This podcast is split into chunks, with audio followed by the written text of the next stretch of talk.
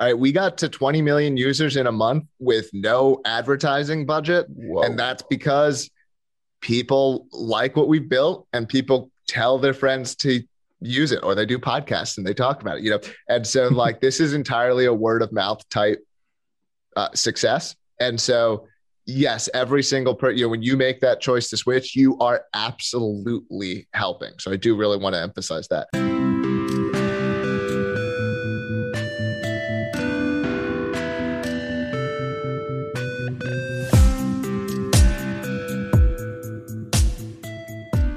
So, hello and welcome to another episode of Chatter. Today, I'm talking to Jeremy Kauffman, who is the CEO and founder of LBRY, which is also transitioning into the online platform Odysee. Jeremy, welcome to the show.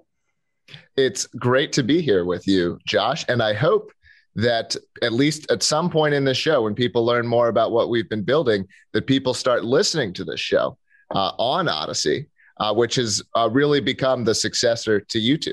Mm, I couldn't agree more. Actually, I, I, I have just like as of last week uh, signed up. I was I was looking for a different platform than YouTube for quite a while, um, and now it's it's more a case of like we're going to try and transition more of like the the promotion all towards Odysee because you guys don't seem as censorship happy, which is awesome. yeah, we think our policies are are way uh, better than YouTube. Uh, YouTube has really turned its back on what made it great it's turned it back on on the kind of independent uh, um, content creator and become much more focused on the kind of corporate content. You know, and they're they're openly saying this. You know, they're talking about how um, they're uh, boosting quote authoritative sources and lowering uh, in the results people who are independent creators. So YouTube's become much more this place for, you know, that you want to watch Stephen Colbert clips or Gordon Ramsay clips or this kind of thing, you go to YouTube. But if you want to find the kinds of content that you would have found on YouTube, you know, a decade ago or even five years ago, you you can't really find that kind of thing on on YouTube anymore. And uh, part of what makes Odysee um, so great as a solution is it do, it is built on top of this uh, technology called uh, LBRY. Uh, which is this blockchain based protocol. It's all open source. And we like to say that it does to, to publishing uh, what Bitcoin does to money.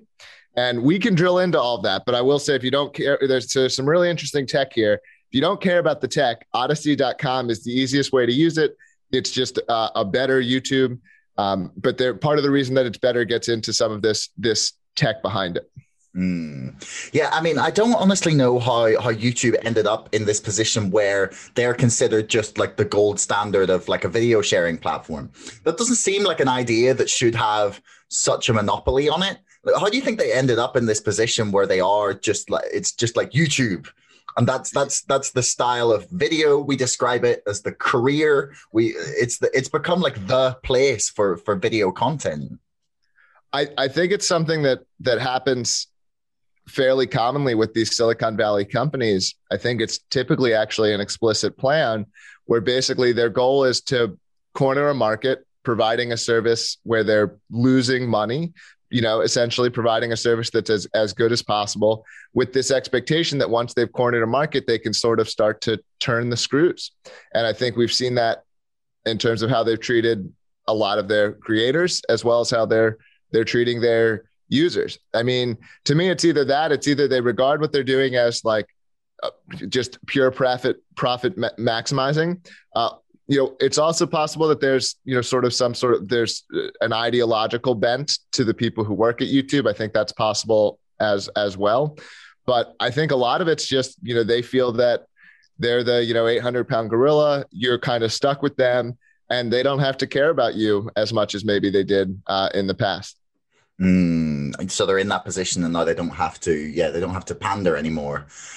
So uh, why don't we go back a little bit before we start getting into all the specifics? Like, what is what is LBRY? Like, why was it founded? Um, why did you guys see that there was a reason to even try and challenge YouTube's monopoly? And and yeah, where, where did it all come from? Uh, so LBRY is a, an open source uh, blockchain based publishing protocol. That's a complicated sentence. Uh, another way that we put it is it does to publishing what Bitcoin does to money. And I can get into what that specifically means from a technical sense if you want to. But what's most important is probably to understand the properties. And what that means is you have a level of control that's unprecedented compared to alternatives. So on the LBRY system, you can truly own your channel. It can't be taken away from you. Um, the network is decentralized. So there's not one point of failure, there's not one point of control.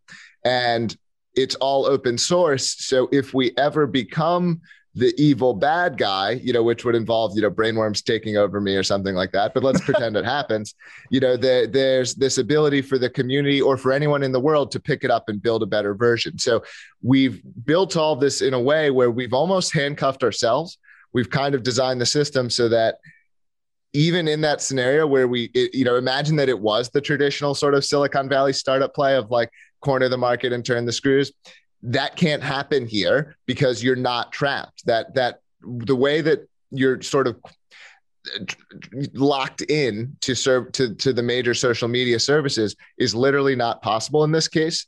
It actually turns it almost a little bit more into something like email. No that's not the sexiest comparison but in the sense that you you can use a different client than I can use, and we're still able to interoperate. There's not that lock in into you can only, you know, imagine if email only worked via Gmail, it would be a much different system than the way that email works uh, currently. And so we've kind of done that with video publishing where Odysee is the best, easiest way to use it. Uh, but you're not locked into Odysee. You can use a decentralized desktop client there's a, alternate clients that focus on other diff, different types of content and be, and there's an ability to sort of make different versions of it if people desire well, I, I, mean, the, the decentralized part is is something that a lot of a lot of people have been talking about for quite a while. In in order to like try and take the power out of the hands of just this handful of of well, yeah, Silicon Valley billionaires who who seem to just think that they are you know the arbiters of what we can see and what we're what we as the people you know deserve or or should see. You know, thankfully we have people looking out for us like that. yeah, it's so it's so interesting. I it's because I, you'll see these people who want the sites to effectively perform more censorship. And I always wonder, like these people don't trust Mark Zuckerberg in like any other context, right? We were we all watched the movie where he's like, you know, this explicitly evil figure who's been like, you know, calculating how to take advantage of all of us. And then like people want to turn over control over what they get to see to that person. Now, I think that's a minority, by the way. I want to say that I don't think most people want to do that. I think if you ask most people, who would you rather make choices for you about what you get to watch? Almost everyone says, Well, I would like to decide. I don't want someone else to decide for me. And LBRY is definitely built with that, that principle in mind that you, the publisher and the user, ought to be able to make the choices and, and the ability for this middleman to control things is kind of diminished, which also reduces the leverage that you know governments and advertisers and all of these people can even put on us because we don't have the same control that these com- these other companies have. And that's also why we say that uh, what we built is the successor to YouTube rather than just an alternative. So it's not just there, while there is this website that's very easy to use, I want to continue to emphasize that odysee.com, very easy to use. It's not just a, a clone, it's not just an alternative. It's something that's genuinely different and has the ability uh, to build something better than what came before. Hmm. So why don't we get a little bit more into like the technical details here of of of what what it consists of? So when you say for like for a layman coming at this, for someone who's like fairly new to to say blockchain or or like decentralized networks, do you want to give us like an understanding of what you mean when you say it's like what it's doing, what publishing did? Uh, what would you say? Did the publishing what Bitcoin did to currency or money? Yeah, absolutely. Although I want to continue to emphasize that at this point, I'm like now describing how the car works, and you don't need to know how your car works to get in and drive and experience the benefits of, of a car, mm. right? So we have a very, very easy way to use it. You don't have to understand everything that I'm about to say, um, but to, to explain how it works, um, at the sort of lowest, most level of the LBRY network is a public blockchain. Uh, it's LBRY is its own blockchain. It's not built on top of Ethereum or Bitcoin or something like that. So it's a public blockchain. That public blockchain contains, in addition to account balances, the way that Bitcoin would, uh, it, it contains an identity system. So you can create handles. Those handles can publish content and those content records, but not the content itself, are also recorded on that blockchain. So we have this system that this blockchain is owned by no one, just like no one owns the Bitcoin blockchain. The blockchain is not owned by us, uh, but anyone can interact with the blockchain, and the blockchain becomes this register of digital content that exists. Uh, it includes all the metadata. So that's things like the title, who published it, the description, uh, all these other you know tags, things like this. Included in that metadata is a pointer to a peer-to-peer network, um, uh, similar to um, uh, kind of similar to to BitTorrent, if if your audience would be familiar with that. Um, but LBRY is not not the same type of content. On LBRY you're going to find hundreds of thousands, millions, maybe now, of of creators um, that are interested in um, in this new kind of economy uh, that we've built uh, uh, on the LBRY network. And so that's sort of the succinct um, definition of the blockchain is that you've got this public blockchain, which contains all of the records about what's happening. And because it's a public blockchain, it has the same properties as Bitcoin, where your cryptocurrency wallet contains uh, all of your all of your, your keys to your channel, everything that you've published, all of the earnings that you've made on the network. It, it includes, in our case, all of your settings, uh, all of the all of the other channels that you're following all of that's included in your cryptocurrency wallet. So that's something that you can take with you. You can use the local decentralized client that we don't have control over. You could port that into some other service that someone else has built. And there's and that's part of why you're not locked into using uh, you know, just one way to interact with the, the network. Mm-hmm. Um, but again, all that's complicated. Odysee.com is the super easy way to use it. And you don't have to understand anything I said. Uh, a lot of people come on and use Odysee and they don't even realize they're interacting with the blockchain. So if you have this, if you, you know, one of the things that, uh, that we've done, really focused on is a lot of blockchain products are very complex. They feel hard to use. That is not the case with what we've built here.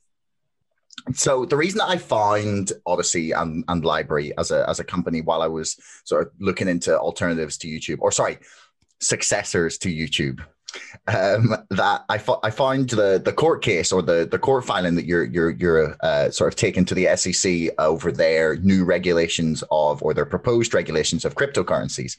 Um, do you want to explain to people what what that case is and and why you, you've decided to fight this? Yeah, well, we've decided to we've decided to fight it because um, we think what the SEC has done is uh, is very unfair. Uh, it's very um, inequitable. There's no allegation of any victim uh, or any kind of fraud uh, or anything like that uh, in terms of what the SEC is alleging. Um, and I also want to emphasize, I'll talk about the case, but I also want to emphasize that the case is simply against us as a company. They're not attempting to shut the network down. Um, in fact, the way that LBRY is designed, they can't uh, shut the network down. So there's no risk to anyone's cryptocurrency or anyone's content. There's not even a risk to the future uh, uh, work on the platform. Um, there's essentially the risk is the risk is to the, the, the finances of our company, the cryptocurrency that my company holds, as well as to I think the biggest risk is to cryptocurrency in the United States generally. Um, so the SEC is, in my opinion, and, and the opinion of of many other people, um, engaging in essentially a, a suppression program uh, against cryptocurrencies. Uh, they don't like cryptocurrencies. Their preference would be that cryptocurrencies are not used and developed in the United States. And under the standard they're advancing here, um, basically any cryptocurrency technology that continues to be developed would be a security. Um, so they're, they're saying that if if you develop the technology and you hold some of the token, um, the technology is not quote finished, um, and this is a, a, key part of what makes the token a, a security. Uh, now, I asked the SEC, "Can you name a finished technology?" Um, they didn't answer that question when we were when we were having our interview. Um, you know, so I I think uh, this is a really disastrous case um, where there's no victim. No one went to the SEC and said something was done wrong. We've uh, people have bought the tokens to use them on the LBRY network, uh, and the SEC is is basically trying uh, trying to shut down cryptocurrency in the U.S. using this case as a as a way to do that. Mm. one of the things that really struck me when I was reading through um, some of the stuff and watching a few videos on this before we we did the interview was that they haven't actually informed you of any way in which you can not be breaking the law under their under their definitions that they haven't actually informed you of any way in which you can conduct your business without without like, uh, you basically committing what they're calling as as you know like illegal practices or or fraud or, or however they're they're going to define it. Well, not yeah, I want to say not fraud because they're not alleging that we've misrepresented anything. Again, all of their evidence in the case is materials that we've made publicly available. In fact, I think that's a big part of why they're going after us is like simply because they're really lazy.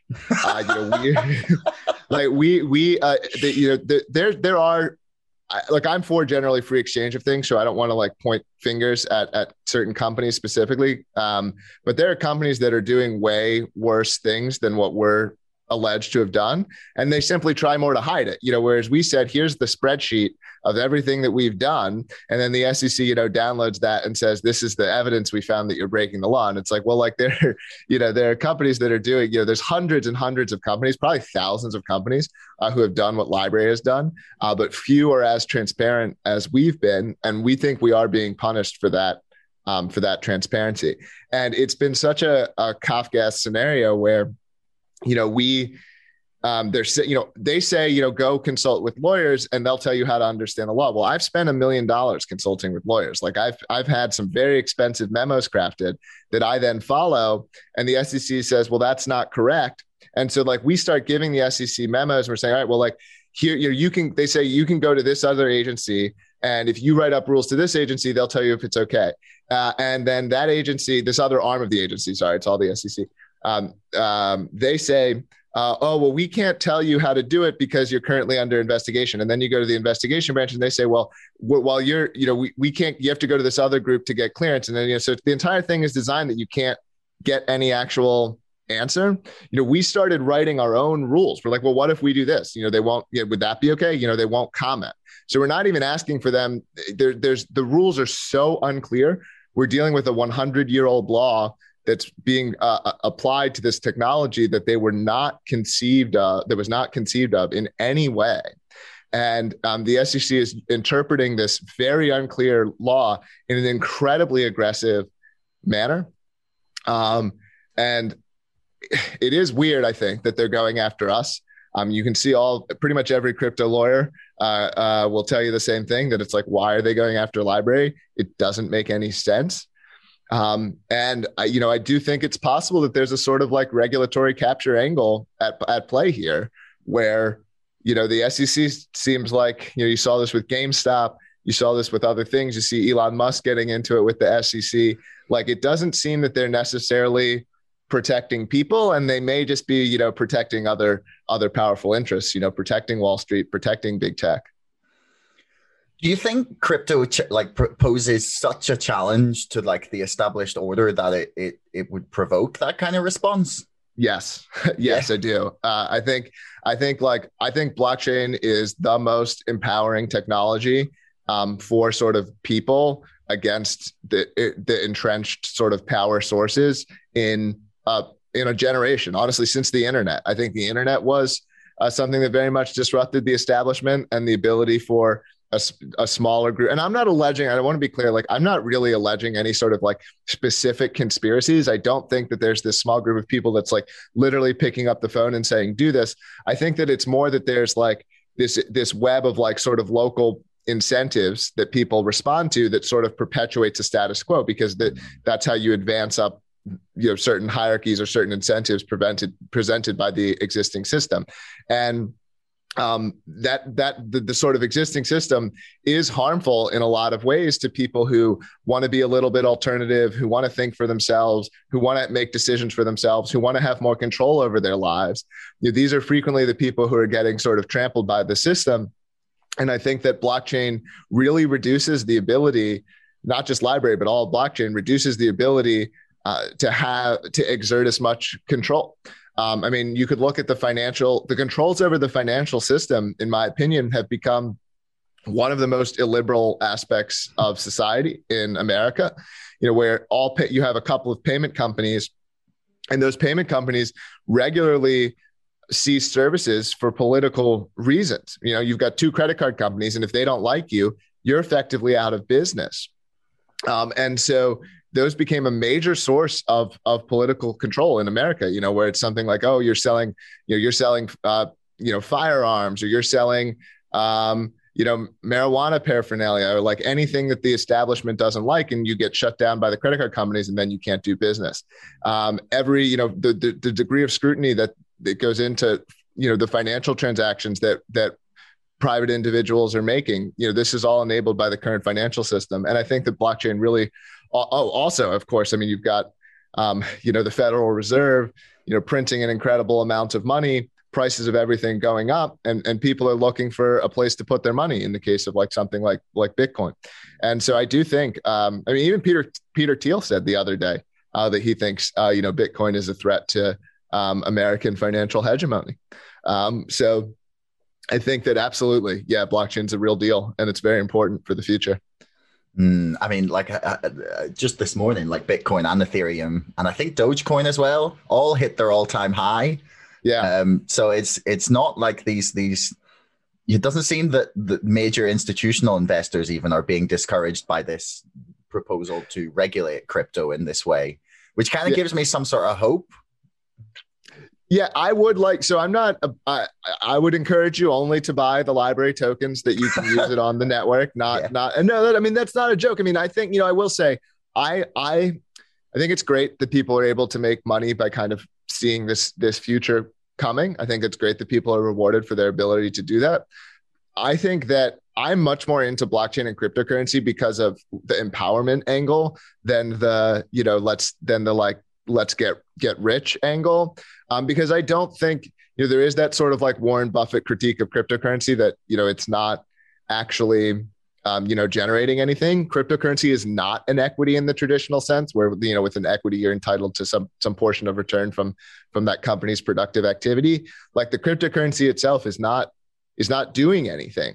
Um, you know, I'm excited about cryptocurrencies much more because of what it lets us build. It lets us build technologies like LBRY with different properties. It lets us take back financial control um, from from these you know small number of banks and and uh, you know from the government and so I, I'm excited about it for those reasons. Hey, if I get rich off of it, great, you know. Um, but I think I'm much more excited about the the sort of implications of some of the the properties than than just like you know 10xing or whatever. Mm.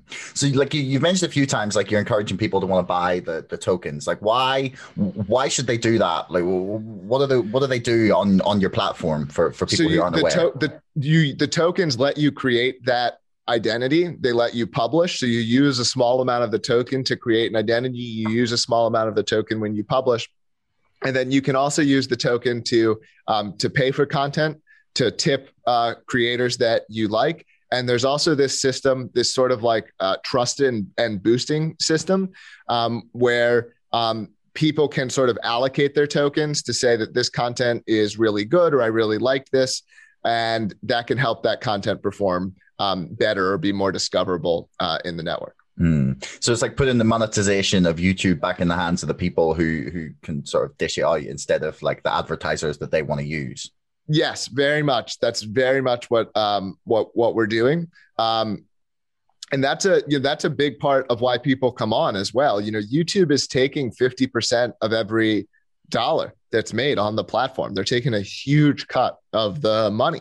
And so the idea to have a system where um, you can earn way higher percentage and the money settles immediately you know, that's very appealing to people it's not just about the censorship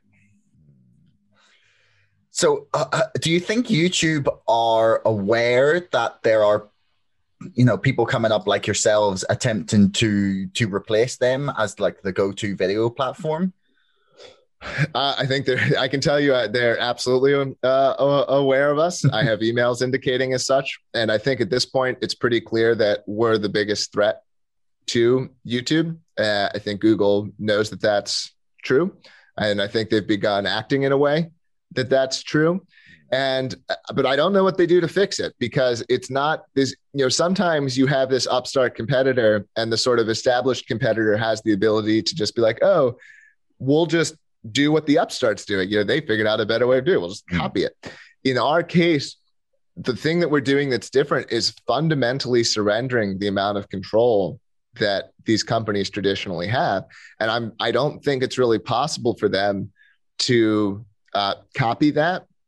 I also don't see, in terms of Google's culture, the the culture being the same that it was 10 years ago you know and i think that that was clear uh, with things like the damore firing and other things where you know you you do you the safe space that you want to have when you're creating cutting edge technology is a safe space for people to have weird and different ideas for people to be okay disagreeing mm-hmm. if you are enforcing some kind of like hegemony of thought where this only these narrow things are allowed or like only people of one political persuasion are getting hired i don't i don't think that you're going to create um, extremely like creative cutting edge type technological solutions.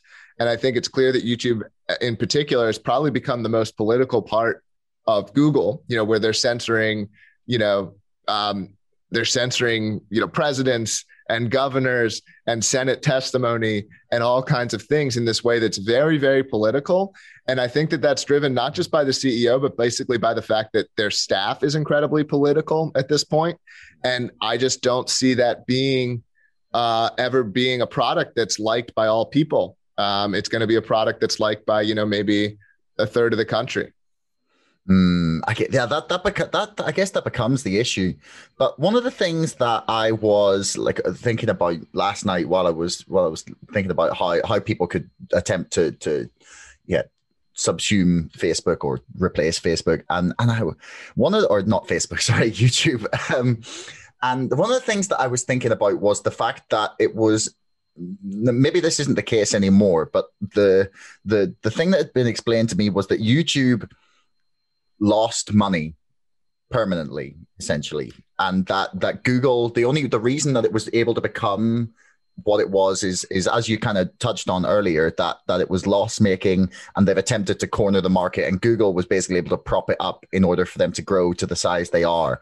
And why is your model more viable than YouTube's in that like you don't you don't need a Google to prop you up while do, do, do you get what, what I'm asking? Yeah, yeah. So, well, one, I'll say that Google has or YouTube hasn't been losing money for years. Um, that was true at one point. One aspect is simply that the costs of delivery and all this stuff have come down a tremendous amount. But probably an even bigger aspect is the blockchain and the peer to peer aspect of what we're building. So the fact that the the the peer to peer aspect um, reduces infrastructure costs, and the blockchain aspect really creates a very empowered community. You know, we have a Discord chat with forty thousand people in it. So much of the work that you know, there there are fifteen people who were actually employed by the company. There are two hundred people who contributed code in the last year. There are hundreds of people, maybe thousands of people who have made you know, a meme and attempted to spread the message. And so it's something where like it's created something that's almost more of a movement and not just, you know, a company. And I think that that's a big part of why uh, of why we'll succeed. Hmm. One of the things that made YouTube great was the kind of was the independent nature of the creators, and it has really become like more corporatized again, as as you mentioned earlier.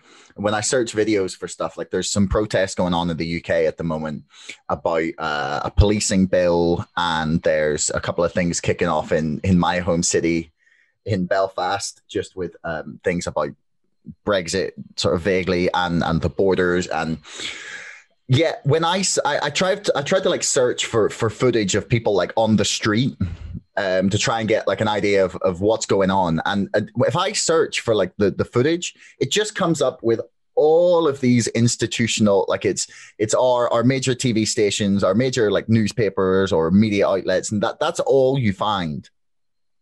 Yeah, there's been this really uh, uncomfortable fusion, in my opinion, between big tech and government that I think should concern a lot of people that YouTube has explicitly said multiple times. Susan just said this to the World Economic Forum just the other day uh, about how they're boosting authoritative sources and pushing down the, the kind of independent results, exactly like you're uh, talking about.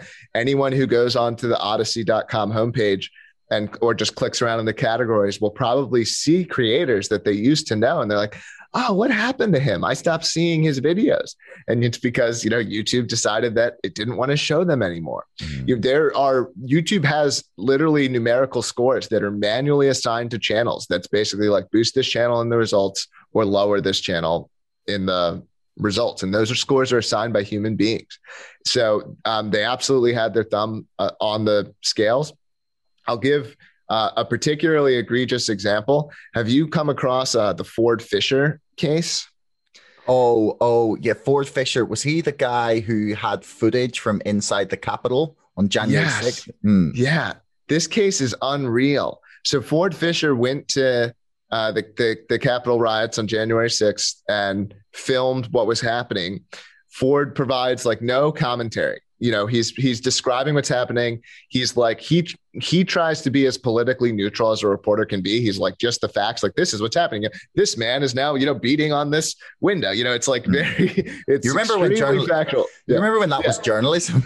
yes yes i mean you it's it, it is like he he would you know there's you can debate around the edges of like what is journalism like there's no debate that what ford is doing is is journalism Hmm. and um youtube ha- has removed ford's footage youtube's policy is this footage cannot be restored unless you contextualize it okay so in other words the live footage of these events cannot be allowed to stand for itself the only way you're allowed to upload it is if you spin it. You're not allowed to not spin it.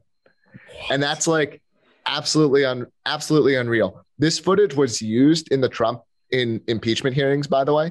So it's of like historical and political significance Hmm. that people be able to access it. It was used by New York Times and CNN. And so, but YouTube is saying the video itself is not allowed up. And this has uh, been going on for months. So this isn't like, oh, they made a mistake or the algorithms made a mistake. Like YouTube has been very explicit in this case that the video is just not going to be allowed up. And and uh, I mean, they again they did it again with the DeSantis video just the other day, where there's this video of Ron DeSantis. I mean, this one's like a little bit more political, but it's it's a governor of Florida who's having a private conversation with someone, and you know they're saying you're not al- allowed, and it's like.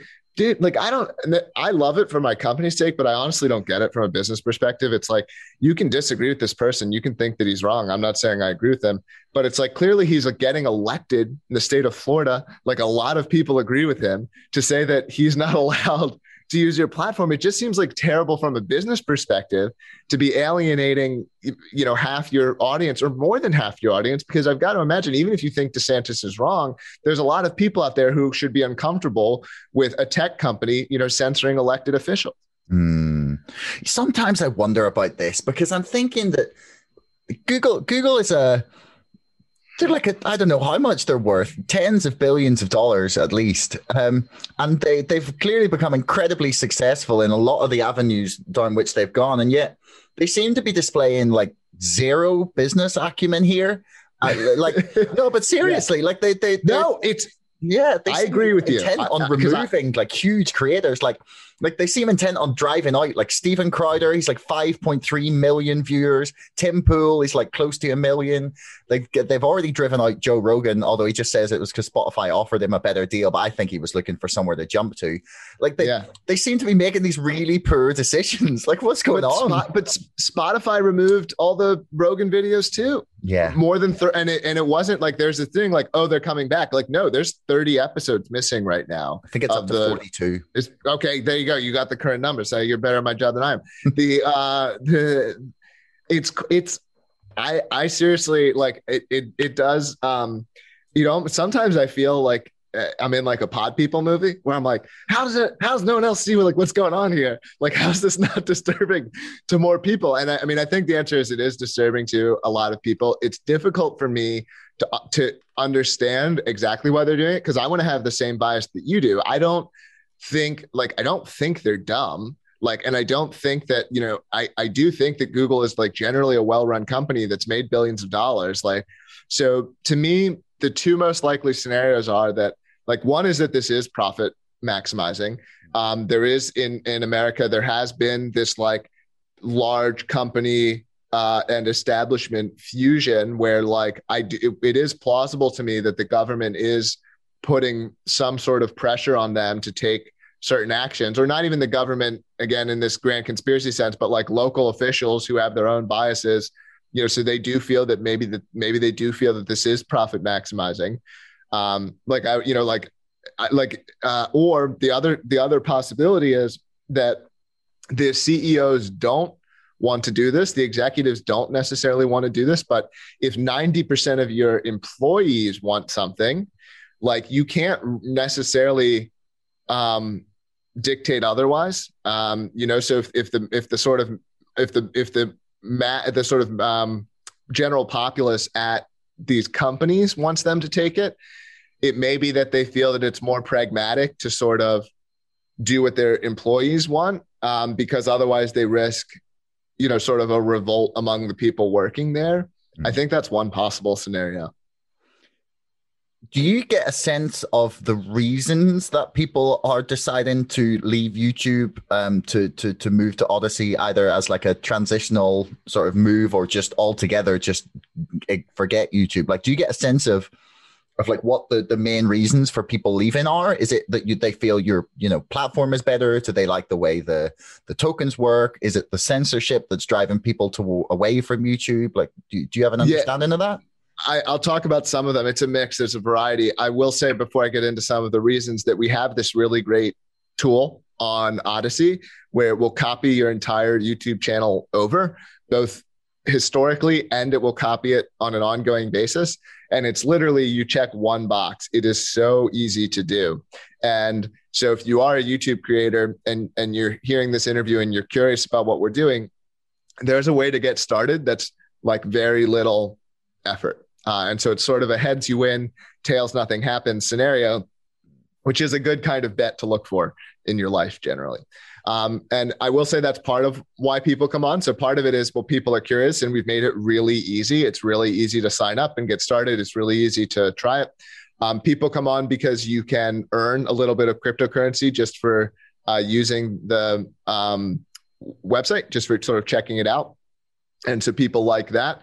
People like the idea of having more control, even if you're not being censored. It's like, you know, do you want is you're having a conversation with your friend. You know, do you want some like hall monitor there, you know, standing over you? There's this sort of claustrophobic kind of feeling I think that a lot of people feel using these uh, services and so there's people who want who who want to escape there's absolutely people who come on for reasons of censorship there's people who come on because they like just the idea of the the tech you know the fact that everything is open source the fact that people have more control you know that's not i mean that's really um all, all no, I don't want to make it a, a, political thing. I mean, that's something that everyone feels. Um, this the fact that like we don't want there to be these like massive power differentials, right?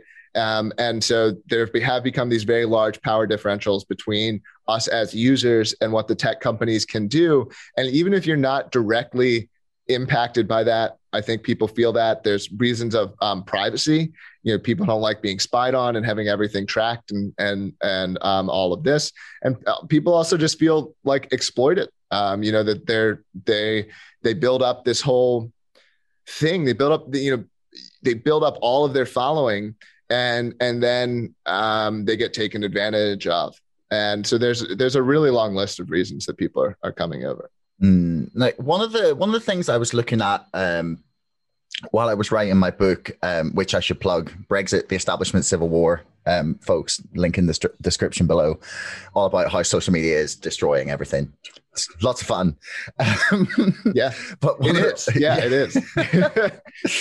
um, one of the things that I I was kind of looking at when when I was researching it was the the way that our our social media and the way the internet kind of evolved as uh, away from sort of for like a, a pay to play model and towards like an advertising model do you see this like way that you're using the tokens um, as a way in which we can move away from that kind of ad based personal data hoovering up style of, of social media that, that that became dominant over the past 10 years uh, move, move away, but not eliminate. The truth is that and this is something our our our thought process is always basically to give people choices, right?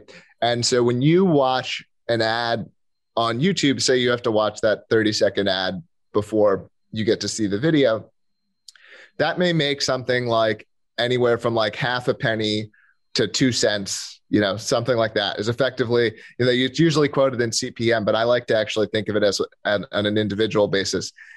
That's what that ad is actually uh, worth. Hmm. And so I think that um, users should ultimately have choices. You know, it shouldn't have to be that you pay $10 a month and you can only get a monthly package, you know, to not see ads. If if you know, if the cost of that ad, if the creator wants to make 2 cents a view, you know, give the user a choice. Hey, do you want to watch enough ads that the creator makes 2 cents or do you want to click this button and just give the creator 2 cents? Hmm. And and so I think the answer is to give choices. Um, I have researched this and I think that uh, a lot of people will still just prefer to watch the ads. Um, so I don't think that advertising will go away. But I think that the answer is to give people choices, and for people who do care about their information, who do, who also are just people who value their time. Like I, whenever I do the math, I'm like, my time's worth a lot more than you know two cents for thirty to watch this thirty second ad. So I think the answer is to give people choice, and choice is generally just a fundamental principle uh, at, at our company. We don't see it as our job to be that authority figure. We see it as our job to enable um, the choices of of the users and the publishers. Mm. Do you have any content moderation policies?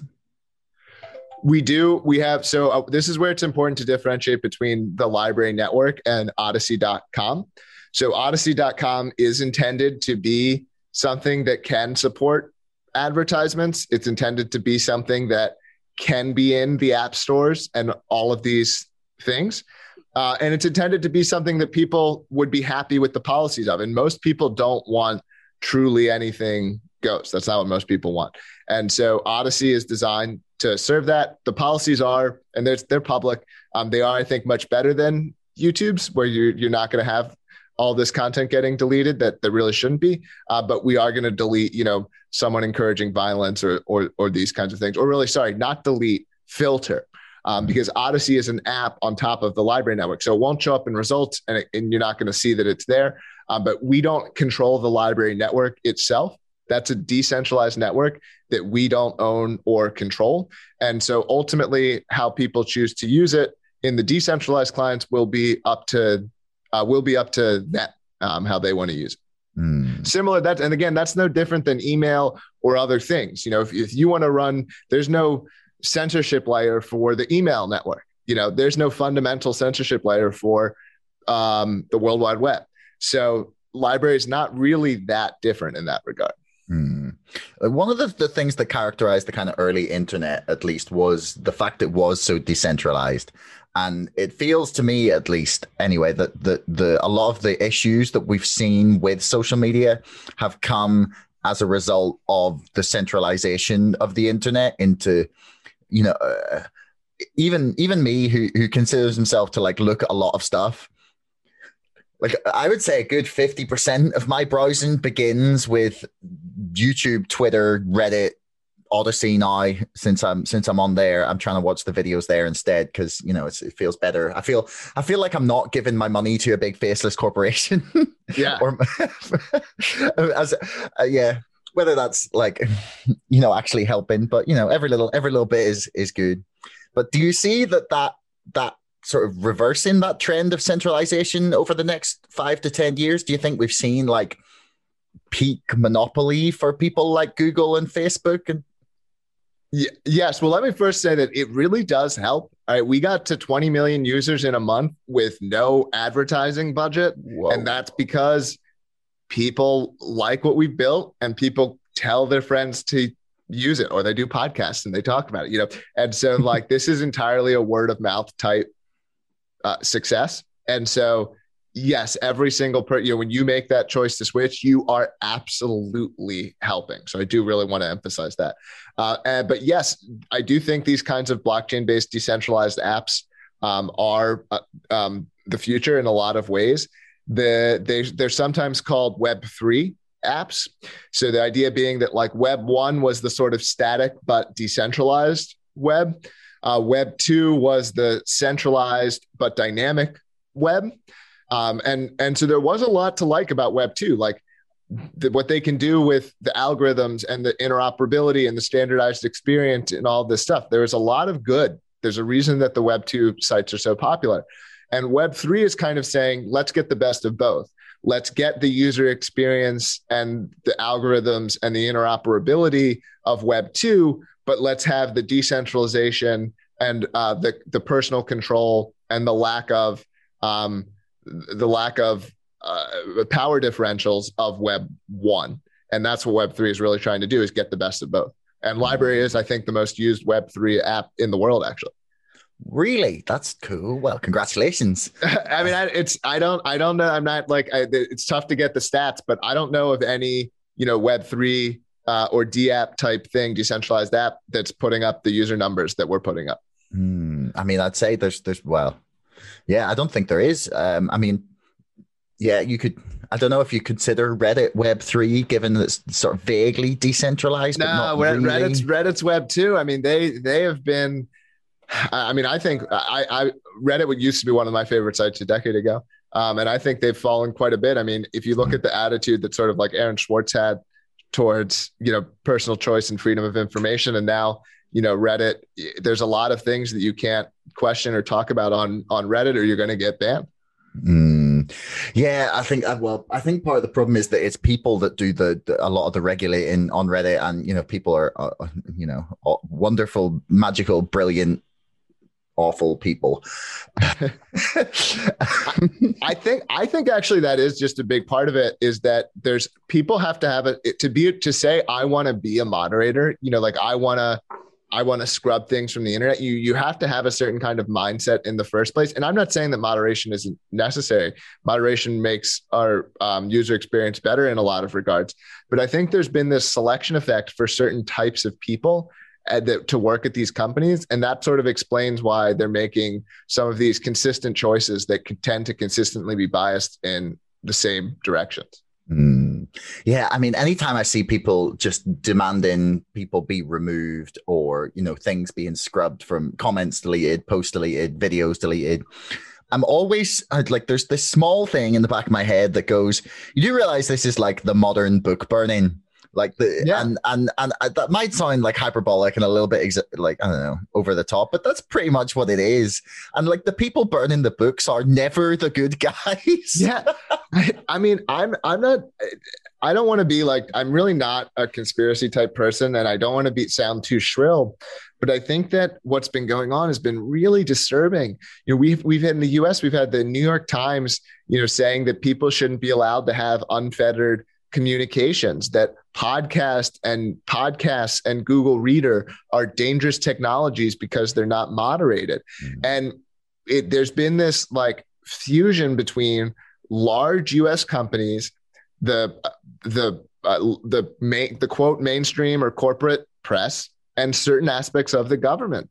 And it's to me extremely disturbing disturbing. It feels dystopian and it feels like something that we should all be alarmed by. Mm. like journalists should not be calling for censorship. That is weird. Mm. that yeah that, that I, I, spoke to to uh, this woman who's the editor of like a a small uh, growing independent like news site who produce their own like monthly magazine. They're doing some really cool investigative work. And I was like, what do you, how do you feel about like the censorship that's going on, the sort of slow creep of people being removed or things that you're not allowed to say being, you know, expanded? And she was like, she didn't have any comment on it. And she was just like, yeah, we need to remove dangerous misinformation. That was her like her only real response. And I was like, surely you should, you should be more concerned about this. Like you're the person they're going to come after. Yeah. Yeah, yeah. I, I, and that's that's what's been so strange to me uh, is is that it's been the people that you would think would typically be the leading voices against it have mm. now become cheerleaders for it. Mm, yeah, yeah, it's concerning. I mean, like the, the the thing that I always try and like keep in my mind is that it's I'm tr- constantly trying to figure out how much of it is, is like a sinister like plan or or yeah. a, and then how much of it is is is like arrogant wealthy people who go around with the idea that they know what's better for your life than you do. Yeah, and I, I think that's probably a part of it as well. Uh, yeah, I, a lot of people do disagree with me and think that it is a more sinister plan, and they say like Jeremy, you're you know you're naive or whatever. Um, I I I actually tend to be more I think with you in that I I don't think that much of it is like this truly sinister plan. I think that it's very easy for human beings to like you know being being inconsistent depending on whether you know most most human beings aren't actually that principled like we have a we have a principle when the principle benefits the outcome that we want and then the principle disappears when it's it's not something that we want. I can't do it off of my head but there's like that dune quote. Do you know that dune quote? It's like uh, i ask for freedom when it's accordance with your principles and i like deny it to you because it's a when it's in accordance with mine or something like this. It's this idea being that you know the principles flip. It's a great mm. quote. I wish i could i should i should get it correct. Um, it's definitely not i butchered it but it's it's very true that we flip um, you know, we, in terms of whether we have these quote principles. And so I think what we're seeing is that a lot of these people who, you know, cared about um, you know, freedom of the press or freedom of information or these things, they really were doing it not because they believed in them in some sort of absolute principle, but they were saying, crying for them because they were the underdog. And now that they're the overdog, they have abandoned their principles. Mm. Yeah, I guess that often happens. Uh, so, do you want to like two two more quick sort of easy questions for you before we finish up here? What are like three creators that you have either discovered or rediscovered as as a result of of Odysee?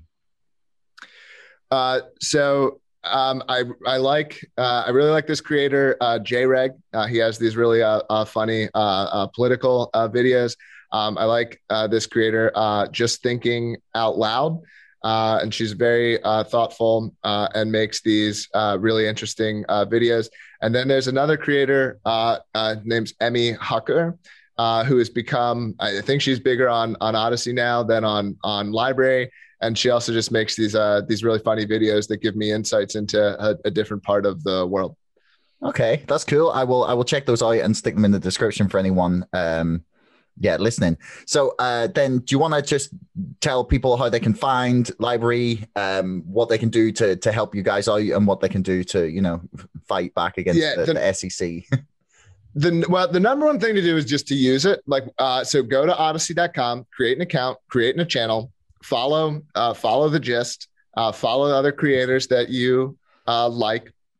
If uh, and and that's the number one thing you can do is just to start using it if you want to do more than that, uh, we do have a petition about our case with the SEC. We also have a whole website so you can learn more about it. It's at helplbrysavecrypto.com. Uh, if your audience is mostly in Europe, they're actually safe. This is much more about cryptocurrency in the US uh, than the future of the technology or anything else. Um, but we do appreciate it if people sign that uh, petition. Um, and those are really the two things to do. Fantastic. Well, Jeremy, thank you very much for your time. It has been uh, an absolute pleasure. Thanks. It was great to be on. Thanks so much for listening. If you enjoyed the show, please subscribe, follow me on Twitter, or sign up to our mailing list. Thanks a lot to our sponsor, ExpressVPN, the number one most trusted VPN. Get lightning fast connectivity with servers in 160 locations across 94 countries. Keep your browsing privacy safe with ExpressVPN and get a 35% discount on 12 months of ExpressVPN when you follow the link in the description below. Don't forget my book is now out and available to order on Amazon and on bookshop.org. That's Brexit, the Establishment Civil War. And most importantly, thanks for listening. We'll see you next time.